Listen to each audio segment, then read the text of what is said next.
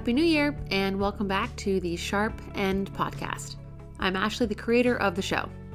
This is my seventh year producing the show. And don't forget that I have a Patreon. I also have a PayPal account. Please remember that I am one person behind this show. I literally am the Sharp End Podcast. I have no team, no crew of editors. It's my personal and free time that I devote to producing this show for you, and that costs money. I keep ads to a minimum. I keep my shows short and sweet. I put a lot of love, effort, tears, time, and money into maintaining the integrity of my podcast. So if you value this show, please show your support by becoming a Patreon member. Head to patreon.com slash the sharp end podcast. There are multiple levels you can choose from, and you can do a one-time or monthly donation. I wouldn't be able to continue to produce this show without support from my listeners. Have you been involved in a rescue this year? Say a huge thank you to the rescue team by nominating them for the Rocky Talkie Search and Rescue Award. This year, Rocky Talkie is giving away $25,000 to four teams to celebrate and recognize rescues in 2021. Nominate a team today on the American Alpine Club website. Applications close January 31st, 2022. And don't forget to use code SHARPEND to get 10% off at rockytalkie.com. These are my favorite radios, and I take them with me on every single backcountry adventure. It's backcountry ski season, so make sure you and your partner have solid communication in the mountains with these radios. This show is also supported by the American Alpine Club. In today's episode, I have Kyle Broxterman share about a climbing accident he had in Donner Pass outside of Lake Tahoe, California in July of 2021, just last year. Listen in to hear what happened and what he learned. I hope you enjoy. Thanks for having me on the podcast. It's definitely something I'm super excited about. I listened to your show and I love what you're doing, so I um, feel honored to be here. Uh, you know, like I said, my name is Kyle Broxterman. I currently live in Reno, Nevada. I am 30 years old now. It's kind of crazy to say. I just broke into my 30s. Um, you know, my life has been a little crazy lately. Uh, I did get in this accident, but before that, I uh, traveled a lot. I lived in six different states over three years uh, and also traveled abroad to Albania for seven months and climbed out there uh, for my time there. And I recently, you know, had just gotten back from Albania, moved to Reno for the first time, and just chose this place because they had a, a gym here called Mesa Rim, which I had initially found in San Diego, and so that's a, the reason why we moved here. Uh, but yeah, so uh, came to Reno and uh, just kind of super excited about being here. But uh, in reference to the accident itself, um, you know, I had just gotten back to Reno. I had gone out to Donner Summit uh, for a trad climb up a, a, climb called One Hand Clapping. It was and my Donner first. Summit tra- is is out by Ta- Lake Tahoe. It is. It's just yeah. about um, I don't know, maybe 30, 40 minutes north of uh, Lake Tahoe. Yeah. Yeah. Uh, yeah. So it was my first time out there. Super gorgeous loved being back on the granite because out in Albania I was basically restricted to just limestone. So it was really nice to get back on that kind of rock again. And um, yeah, so the the next weekend I decided to go out climbing again. And at this point in my climbing career, I had been climbing for six years. And I when I got into climbing, I kind of just like jumped into it really quick after the gym and taught myself how to climb.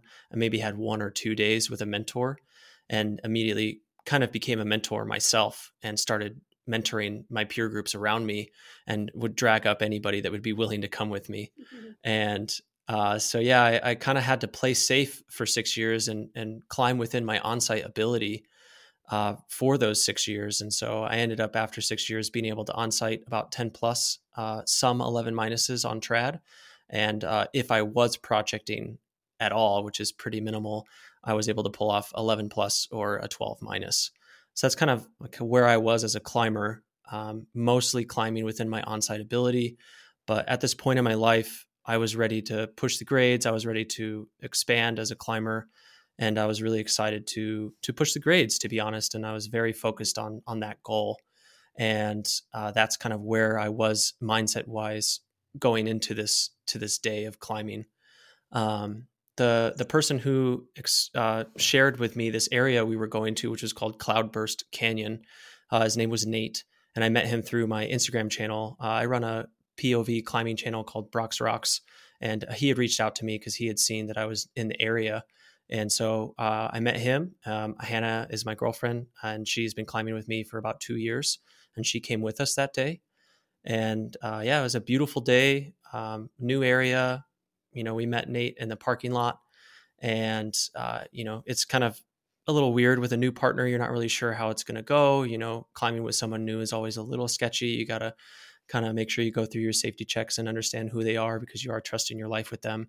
Yeah. And uh, yeah, so we met Nate, and the vibes were really good. He, you know, super positive. He seemed like he knew what he was doing. He had been in the area that we were climbing before, and, and so, so we started hiking. Area? Cloudburst, Cloudburst Canyon. Where exactly is it?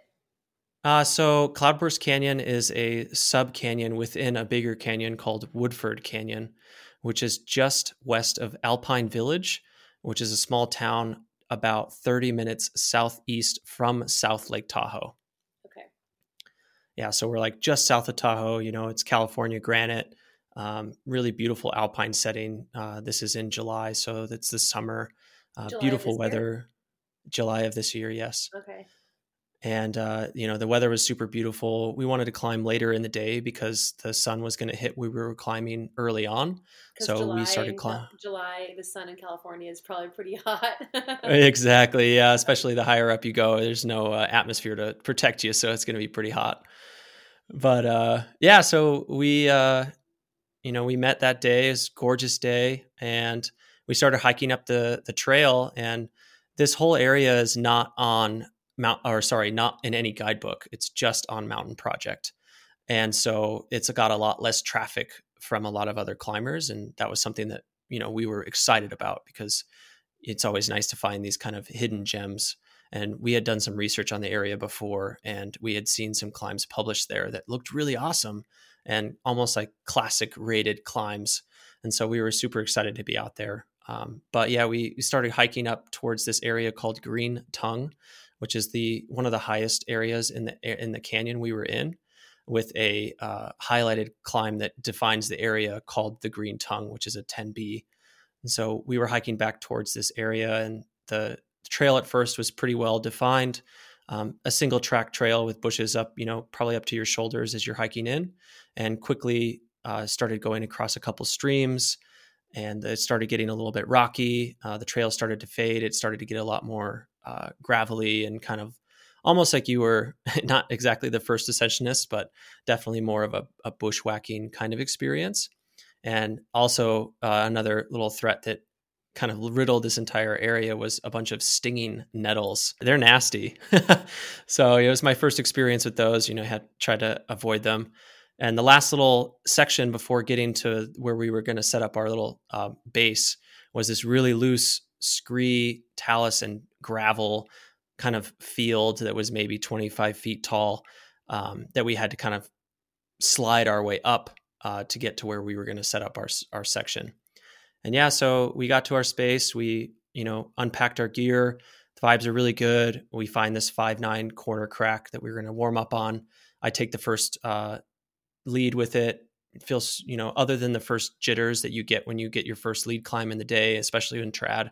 Once you get past that, I was feeling really calm. Nice. The belay from Nate felt really good. And the climbing was awesome. I was, you know, the the day was starting out really nice. And uh Nate and Hannah followed suit and they both did the climb as well.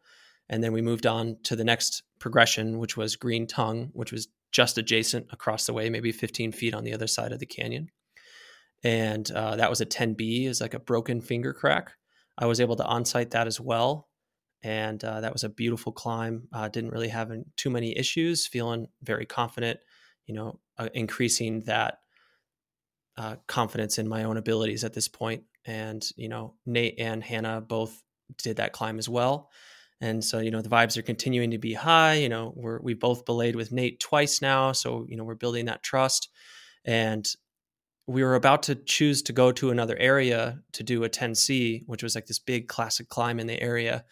But there was an 11 minus that was just adjacent to the 5.9 corner crack that I had just climbed that I just felt a calling to go after because, like I had mentioned, before I was ready to push the grades. You know, I was very hyper focused about not playing safe anymore and just like going for it and being okay with taking a fall and just, you know, pushing the grades. And so that's what I chose to do. I I chose to go after that climb. So we moved our gear, set up the set up the belay. And the funny thing was is that there was a, a 10 minus that was directly adjacent to the right of this climb that shared the anchors of this 11 minus.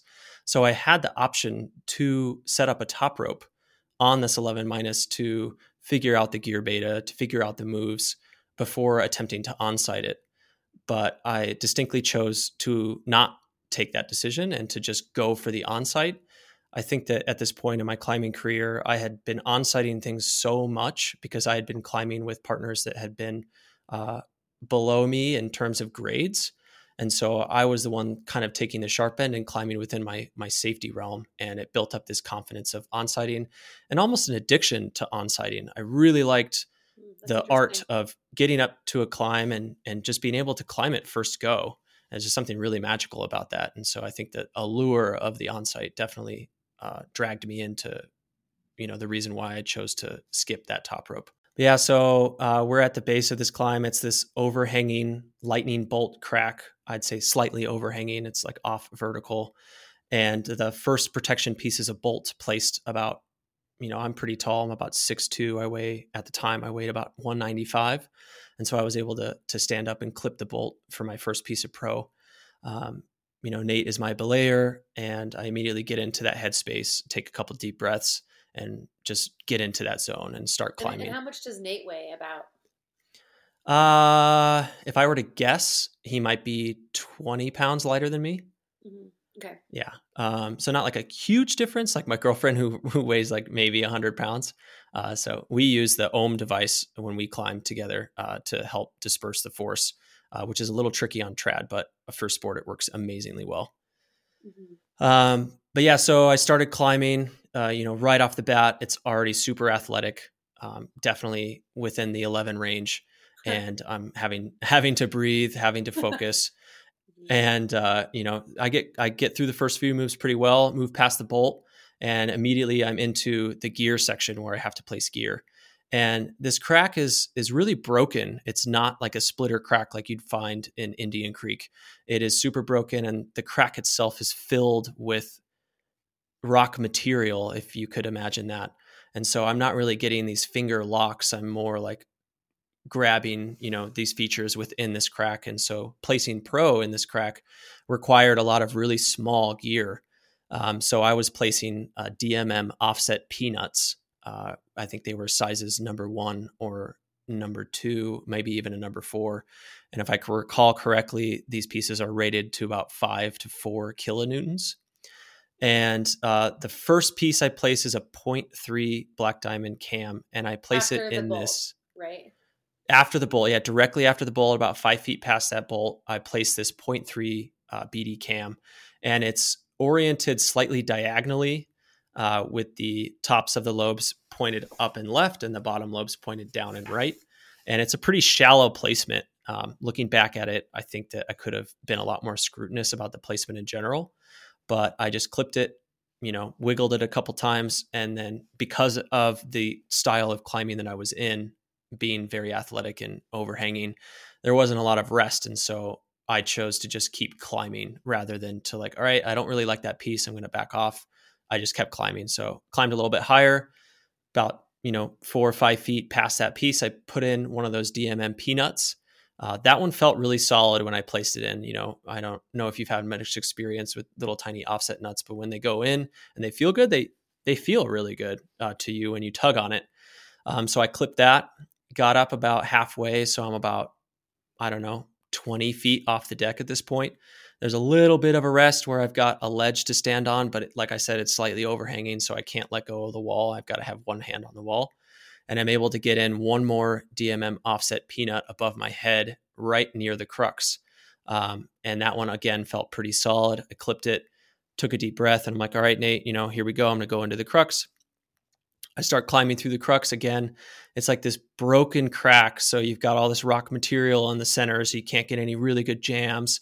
I'm kind of like gastoning the sides and uh, trying to pull myself through this thing. And the last little section before you get to the resting jug, which I could clearly see, is this like sloping left leaning hold that's really hard to hold on to. And I got to that point.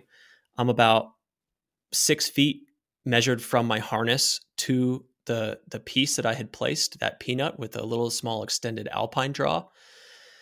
And I'm, you know, I'm in the situation, I'm pumping out. It's a sloping hold, it's slightly overhanging. I'm still very calm at this point. I'm looking at the jug that I'm needing to get to that's off to the right. And it's funny because once I got to that jug, there was a bolt and two more bolts above that to finish the climb. So I literally had placed, you know, the last piece of pro at this point. And I just knew, you know, you have a, a sense of ability to understand what you can and can't do, or at least understand a, a relative ratio of percentage of whether or not you're actually going to be able to pull off the move. Yeah. And so, you know, looking at this move and considering how pumped I was, I was just like, I'm not going to risk it. I don't want to just dino for this jug and risk flailing and falling in this really dangerous manner. And so, you know, I calmly just looked down at Nate. I was like, hey, man, I'm going to fall. Super calm, not a single bit of fear in my body at this point. And I just, he, I say, okay, I'm going to fall. And so he uh, took, he took the system, he locked his ATC, and I let go of the wall. And the last, you know, the first thing I remember is feeling this slight tug uh, when I hit that first piece, and then hearing a snap. And the next thing I know, I hit the ground and start tumbling down that talus field that I had mentioned. Um, and, you know, the next thing I know, I'm just sitting there about 15 feet down the slope from where I started climbing, basically like upside down, having been arrested by Nate and his ATC and the bolt that was at the beginning of the climb. All three pieces had failed. The first DMM peanut literally broke the wire snapped and the head of the nut was still stuck in the wall. No way. Um, yeah, the second DMMP peanut that I had placed completely ripped out of the wall, and the P, uh, the 0.3 BD cam uh, also ripped out of the wall. Uh, when you look at these two pieces, I still have them in my house. Uh, the the second DMMP peanut is extremely deformed uh, and clearly just blew out of its its uh, place that it was in and the point three, the heads of the cam were also slightly deformed. And since the you know the orientation that it was in, it was slightly diagonal and vertically placed. When I loaded it, the top of the cam rotated out of the crack and just ripped out. You know, it just like it wasn't placed extremely well, and like I said it before, it was relatively shallow. So yeah, you know, those three pieces failed. I'm on the ground. I'm screaming bloody murder. I I had never broken a bone in my body up to this point, and I am just in the most excruciating pain, extremely fearful. You know, the entire situation was just so intense for me, and um, it's funny. My girlfriend, who was trying to film the climb, uh, because like I said, I run this channel, so we were trying to build some content for the site. And she had apparently stopped recording right before I fell, which I'm kind of grateful for because I didn't you know, looking back at it, I'm kind of glad I don't have to see myself fall. But she saw me fall and then fell out of view. So I fell like out of her view. She saw, you know, heard me hit the ground and then didn't see anything else. And until I, you know, she started hearing me scream. And at first she was just like, please don't be his neck. Please don't be his head. Please don't be his back. And, you know, I had at this point, uh, you know, we'll talk about this a little later in terms of kind of what I learned, but I wasn't wearing a helmet either at this time and you know she hears me scream like my ankles! and she immediately hears or feels this experience of relief uh, because she you know i'm at least being able to scream you know yeah. and say something cognitively uh, sound. So yeah i'm i'm sitting there i'm looking at my feet. Both my ankles are just grotesquely swollen. Um, i have both climbing shoes on. Both of them, both are, them are. super swollen Mm-hmm. So I landed standing straight up like a pencil, um, and I landed with my right foot slightly first than my left. Uh, the total distance of the fall ended up being about 30 feet. And that first piece, although I did feel slightly of like a, a tug, it didn't arrest my fall at all. uh, I hit the ground pretty freaking hard. And um, yeah, so I'm looking at my my ankles; they're grotesquely swollen. I'm in so much pain, and I immediately I'm just like, I broke both my ankles. Like I can't believe I just broke both my ankles. And, you know, just the feelings of fear and shock and just disbelief at how horrible this situation just immediately yeah. blew up into. And you know, Nate, I'm like still like upside down being arrested by this rope and Nate's the only reason why I didn't tumble down farther down this talus field into a giant garden of stinging nettles. And so, you know, our first task is to try to get myself stable by myself so that he can take me off belay so that he can start helping this traumatic situation that has just occurred. And so Hannah comes down, she helps me, she helps stabilize me um, and gets my ankles up off the ground because you know we're on this slope and so my entire body wants to lean forward and all my heels just want to like hit the ground and so she helps me help stabilize me we get you know myself off belay so that nate can start helping he's you know our shit is just scattered scattered all over the place you know we weren't really good about keeping our stuff organized i've got like helmets over there shoes over here climbing gears everywhere it was just a mess um, but now we're in the situation. We're like, all right, like how do we get down? Do we need to call for rescue? And you know, at the moment, we're like, we need to try to f- find a way to self extricate. You know, I clearly didn't break my back. I knew at the moment that nothing else had gone wrong. It was just my ankles, which is miraculous. You know, I hear stories in the AAC about people falling 20 feet and dying on impact. Yeah. So, yeah or anything yeah. to your brain, you know, because you weren't wearing a helmet. So it could have been so much worse, you know. For sure. Exactly. So yeah, I mean, looking back, I'm extremely grateful. But you know, in the moment, I knew that I was okay eh, r- relative to the whole situation, and uh, yeah, so we're trying to like scoot myself down this talus field, and it's not going well. Hannah's getting like crushed by my body weight because you know she's below me at this point on this talus field, trying to hold my weight up, and uh, Nate realizes that the situation's pretty bad. So we had seen some climbers coming into the valley uh, before we started going up. And so he's like, I'm going to go try to find some help. So he disappears and goes try to find some help. Hannah and I are still trying to scoot down this talus field to like this semi, you know, section of where the trail begins. It's going really poorly. But by the time Nate gets back to us, we were much closer to the to the beginning of this resemblance of a trail. And he comes with three other people. Um, and they were super kind, super helpful. And they're just like, all right, man, like talk to us. How can we help you get out? Because, you know, I was definitely cognitive enough to know my situation and to understand what I needed from people to help me move. And so we designed this system where we took a large stick that was wider than my body and light enough to hold and put it underneath my knees and use the outside sections as handles.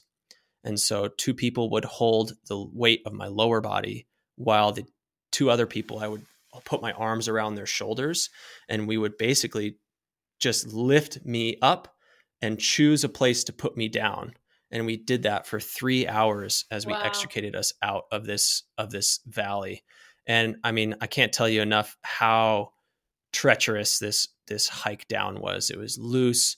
It was not a trail. It was like scrambling. The stinging nettles were everywhere. We had to cross cross two different streams. So like the team effort it took from everybody to just lift up, pick a spot, put me back down, take a couple of dip breaths. Like everyone's back was hurting because they're trying to lift me up. Everyone, you know, I'm freaking out about my feet hitting the ground. I had taken my climbing shoes off at this point because the swelling was getting so bad. Um, but yeah, so you know, three hours later, we finally get down to the car uh, after the sticky nettles, the stream crossings. We even ended up choosing to take rest on this stump that ended up being a hornet's nest. And oh my uh, gosh, uh, yeah, one of my one of my yeah, Nate. Unfortunately, he got stung like three times. It went up his shirt. So is he allergic it's just, to bees or wasps? No, no, oh he was fine. Which is he was, I know. and then it just became this two rescues in one. Golly. Yeah. So it was just a perfect storm. And on top of that, so I had said it was such beautiful weather before we started. We're back at the car and we look up and half the sky is shrouded in wildfire smoke. I don't know if you were privy to the wildfires that we had out here this summer, but that day was basically the start of the wildfires in that area. And the entire area that we had climbed in basically burnt over like a few days later. Um, and so, yeah, like the wildfires are burning, you know, we're trying to extricate. We get back to the car and we finally make it back to the car. And uh, I take myself to urgent care. And, you know, uh, well, healthcare in America's right? Hannah drove. Yes, I'm like sitting in the back seat with my ankles up, you, calling my parents. Well, shift. I think. yeah, exactly. I mean, I'm not making fun of you, but yeah, Hannah definitely drove. I yeah. imagine.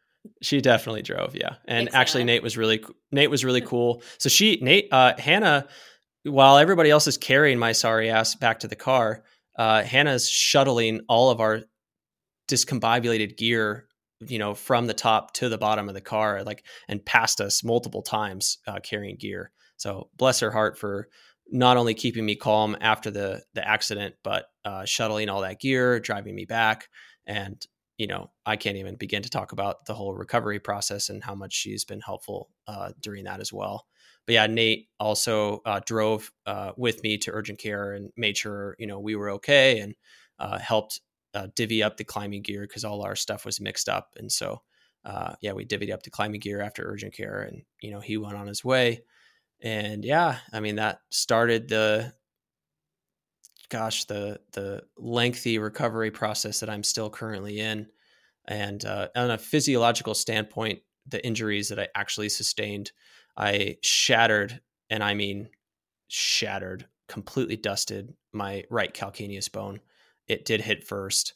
The doctor looked at it and said it was the worst he'd ever seen. I have uh, 14 screws and a plate in my right calcaneus bone oh, alone. Wow. Uh, during the the surgery process, uh, the surgery just on my calcaneus bone took two and a half hours. Uh, he said, you know, I'm not sure if you're familiar or anybody who's listening is familiar with how they reconstruct a calcaneus bone. No. They so the calcaneus bone is basically like an egg um, the outside of it is hard and and very structurally sound, but it's hollow and kind of squishy on the inside. And so when you break it, especially if you shatter it, it's like dropping an egg on the ground. It just fractures into a million pieces. And uh, when he put my calcaneus back together, they basically have to hunt and search for these fragments of bones and fit them together back like a puzzle piece, uh, as if they broke, you know, as they broke they you know suture them together with wires until they get a nice swath of bone and then they put the plate on and drill screws through these sections and then pull the wires out and so this guy was this poor guy you know i joke. He's it was like he was building this oak cabinet for me you know? He's like this artist just putting back my bone together.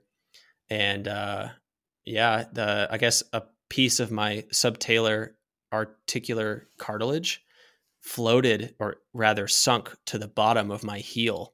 And he had to take calipers and lift it off the bottom of my heel and place it back in place uh, before he put all the screws back in so yeah it was a traumatic injury for sure the left foot i luckily got away with a lot more uh, i had just a fracture in my talus bone, which can be pretty complicated because the talus bone doesn't receive a lot of blood. And so the bone can actually die uh, after it gets injured too traumatically because it doesn't have enough blood flow to heal itself. Um, but luckily, my fracture was not displaced and it just fractured all the way through. They put two screws in to make sure that it didn't, uh, you know, become displaced. But that, you know, at this point, my left foot is back to complete normal. Uh, I can really good run and jump on it and do you know toe squats and stuff so I feel really good about my left foot my right foot is the one that's still giving me a lot of problems and that happened in july uh, so it's been about four months since my surgery and about four and a half to five since the actual accident my recovery process you know at first it was really bad i couldn't i had to crawl around my house uh, I couldn't put any weight on both my feet. I was in a wheelchair for two months. Um, now, you know, I graduated from crutches pretty quick and now I'm able to walk around, but I don't have any sort of calf strength on my right foot. That's the biggest problem. I, I don't, I can't like, if I were to hold someone's hand and try to do a toe press with my right foot, I just can't get off the ground. And so that's the biggest hurdle I have now is getting that strength back. And once I get that back, I need to start working on my subtalar articulation, that uh, inversion and eversion, that like twisting of the the foot left and right. That's the that's what the subtalar joint does, and that's the motion that I'm most at risk of losing, and also dealing with uh, post traumatic arthritis in that joint as well. So uh, I'm going to be looking at steroid injections, and I'm always taking vitamin D and collagen. I, I juice a bunch. I'm super, um, you know, focused on nutrition. I used to be a CrossFit coach, uh, big into fitness and nutrition and stuff. So I take that pretty seriously in my life. And in comparison to a lot of the other people that I I read on Reddit and on online with the injury that's similar to mine, a lot of people weren't walking for like six months and i'm able to kind of like do slight jogs and i'm able to do crossfit again i'm able to climb in the gym i've been able to top rope 11 plus i've even i've been even been able to do a, a crack uh, recently i've been able oh, to lead 10 minus. So in terms of the the time of recovery compares comparing myself to a lot of other people it's been miraculous and so i've been yeah. extremely grateful. Um, i'm sure it's a lot of luck uh, but also a lot of my mindset and nutrition and just my focus on PT as well. So, Kyle, what what have you learned from all of this? What do you want to share with the listeners? Uh, my biggest takeaway from this is don't take safety too lightly.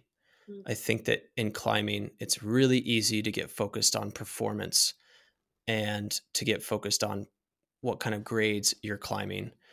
And yes, it's it can be very exciting, but safety is in the end number one because if you aren't safe and you do get in an injury like this, the grades and the performance just is not even something you can consider anymore. Yeah, they and don't so, matter, right? They don't matter. You know, you can't climb at all. You can't even walk anymore. So what are you thinking about climbing 512 anymore? Mm-hmm. And I think that another thing that I thought of is, you know, I got so hyper focused on the grades and I attached it to my ego and my personality a lot. And I think that it's important for people to understand that with how competitive climbing is today, if you can climb 512, even 513, no one really cares. It's not really that big of a deal anymore. And so, like, accepting more risk, beating yourself up or attaching your ego to whether or not you can climb a certain grade just really isn't very healthy. And I think that there's a lot of other things in life we can focus on. And in climbing, there's so much about climbing that's enjoyable besides just the the performance and the athletics. It's adventure, it's risk management, it's the the chess game of trad. And I think that those things can be kind of overlooked. And it's very important to understand that those are a huge part of climbing. And I think now moving forward are going to be the biggest focus points in my climbing career is about the adventure, about the aesthetics. You know, where am I climbing? You know, is it on a mountain? You know, do I have an amazing view? You know, what kind of features am I climbing on? And focusing on all these other beautiful things other than like, oh, I didn't climb 511 this time. I feel bad, you know. Mm-hmm. So that's like the biggest takeaway for me is just focus on the safety. It is it is number one. You know, rock climbing is an extremely extremely dangerous sport, and you know, over the six years of my climbing, I had been on sighting most of my entire time, and so I built up this false sense of security based around my performance because I wasn't falling very much. You know, I did take a couple falls and the, the cams and the nuts held. And so that reaffirmed my trust in gear. But I would say, I mean, I, I didn't fall for four years at one point. So, you know, it's really easy to just get comfortable. And I think that it's important to just focus on the safety. You know, I had never bounce tested gear. I've never aid climbed in my life. I've never like taken the time and focused on learning how to properly place gear and to understand what the limits of those those placements are in a safe manner rather than just placing it and being like, I think it'll work. And then mm. only testing it hold. if you've, yeah, exactly. This will probably hold. And mm-hmm. I'm only going to test it if I fall. And I would much rather approach climbing with this deep sense of knowledge of each piece I place and having these like, yeah, it's bomber and knowing that it's bomber, not just because of the physics of it, but because I've fallen on a, you know, because you can say to yourself, I've fallen on a placement like this just like this before. And I understand when it's going to pop and when it's not. And I think the only way you can do that is by bounce testing gear or, you know, falling with two ropes and having one as a top rope as a backup and having the lead as the one you're testing the gear on. You know, there are really idea. creative there are really creative ways that you can test gear without risking your life. And I definitely overlooked all of that and just hyper focused on the performance and it cost me. Yeah, because you didn't just have one piece fail, you had three pieces fail. so that's mm-hmm. like that's what kind of gets me is uh you know, if what if that first piece wasn't a bolt, you know? So what if you did have four pieces rip out? You know, what would have what would have your fall have been like then? Would you land on your head? You know, like thinking about that and thinking about the three pieces that you did place, how they all ripped out. You know, if you place a different piece or if you play, yeah. I mean, I just I just wonder about that. You know. Mm-hmm. I mean, I think that the takeaway, looking back at the actual placements I was placing, I was climbing over micro gear and yeah. you know it's rated five kilonewtons i found a calculator online to calculate what kind of forces you put on a piece depending on your weight and how far you fall and what kind of rope stretch there is in the system and this is a very vague uh, assessment because the mathematics are all extremely situationally dependent but I, calculated it and it came out to just above five kilonewtons. And that piece that broke was rated for five kilonewtons. So there's a chance that I just exceeded the safety rating for that piece and broke that wire. Um, and I think that, you know, looking back, if you're climbing over micro gear, it shouldn't be an on-site attempt. You should, you know, you should know what you're climbing above and you should, I don't know, It just like there was a lot of things that went wrong that day in terms of just putting on too much risk. It was a new area. I was climbing over micro gear. It was a new climb, new climbing partner, no helmet. I just all these things kind of came to a pencil point, and it just really uh, was unfortunate for me. And moving forward, I think that especially as a heavier and larger climber, I'm not, you know, Beth Rodden. I'm not these small climbers who weigh, you know, 100 pounds they don't exert as much force on these trad pieces as I do. And to all you larger and taller climbers out there, you have to take that into consideration. You need to do the math and think about what kind of force you're putting on pieces that you're falling on, depending on how far you fall and how much rope is in the system. You know, are you 20 feet from your belayer? Are you 100 feet from your belayer? The lot farther you are away from your belayer, the less force is going to be exerted on the pieces you're falling on. And then also the kind of belay device your belayer is using also plays a factor in that. And if you're using a gree that rope is going to stop immediately and shock load the piece you fall on. Versus if someone's climbing with an ATC, there's going to be a little bit of rope slippage in that system. And that's actually beneficial in trad to exert less force on the piece that you're falling on. And I think another reason that you know I exerted a higher amount of force on the piece that I fell on was because I yelled falling and Nate arrested the system before I let go. And so there was no rope slippage. You know, he locked that system tight when I fell. And so I just like shock loaded the piece and there was no rope slippage at all. And so it's just really important to think about all those physics and all the things that go into the falls. It's really easy to overlook it and just be like, oh, it's a cam, you know, it's safe. Everyone climbs on these things. There's just a lot more that goes into it. Uh, wear your helmet. You know, I got I mean, really lucky. You, I did. It. I did. I put it right on the side. It it was very stupid. I just kind of got myself into this mindset of I only wear a helmet if I'm multi pitching or if there's rock hazards from above. And I don't know what else well, to say Nate, except for was, was Nate wearing a helmet because even though there there might not have been rock hazard from above, but you were certainly pulling out crumbles of rock in that crack, right? Mm-hmm. I can't remember if he was or not, um, to be honest. So I don't exactly know, but yeah, just I mean, wear your freaking wear helmet. Wear and, a helmet, and it, and it it's hard because you know you see these professional climbers climbing El Cap without a helmet on. You, you see these people climbing these crazy climbs without a helmet on, and I think that as an average climber, it just reinforces that that decision to to not wear a helmet. And so, I think that you could take a lead fall and fall wrong and smash your head against the wall, or a rock could fall from above you and hit you in the head and it could it could kill you on impact so yeah. there's a lot of things that go into it and i think that with with uh, professional climbers, it's really easy to compare yourself to them, and you just don't have no idea what kind of experience they've had and how much work they've put into where they are. And I just, you know, I was naive and I uh, assumed that risk on my own, and I would never do it again. Yeah, I think that my my whole relationship with risk has changed, and it's just not necessary to push that envelope of risk anymore um, I have too much to lose, and that's something I've I've learned as well uh, throughout this whole thing. Is there's a lot more to my life than climbing, and I think that at the time I was struggling with what to focus on, and I think I I in turn hyper focused on performance once again, and attached a lot of my identity and ego to it. And now you know it slowed me down so much that it's forced me to think about and focus on a lot of other personal projects that I've been dreaming of doing. And now like I'm so enthralled with these new projects that I wouldn't even want to risk losing these again by taking on just unnecessary risk in the mountains.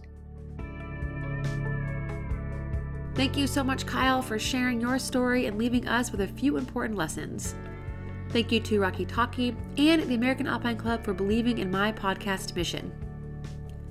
Many of the guests I've had on this show in the last seven years have saved money on their rescue just by being a member of the American Alpine Club. Learn all about the member benefits on the American Alpine Club website. Also, don't forget to nominate your favorite SAR team. Rocky Talkie has partnered with the AAC to award four search and rescue teams a total of $25,000. Nominate a team today on the American Alpine Club website. Applications close at the end of this month. Visit AmericanAlpineClub.org to learn more and join today. Don't forget to show your support of this podcast on patreon.com slash the sharp end podcast. Tis the season for giving, and these podcasts don't produce themselves. And as always, play hard and be smart.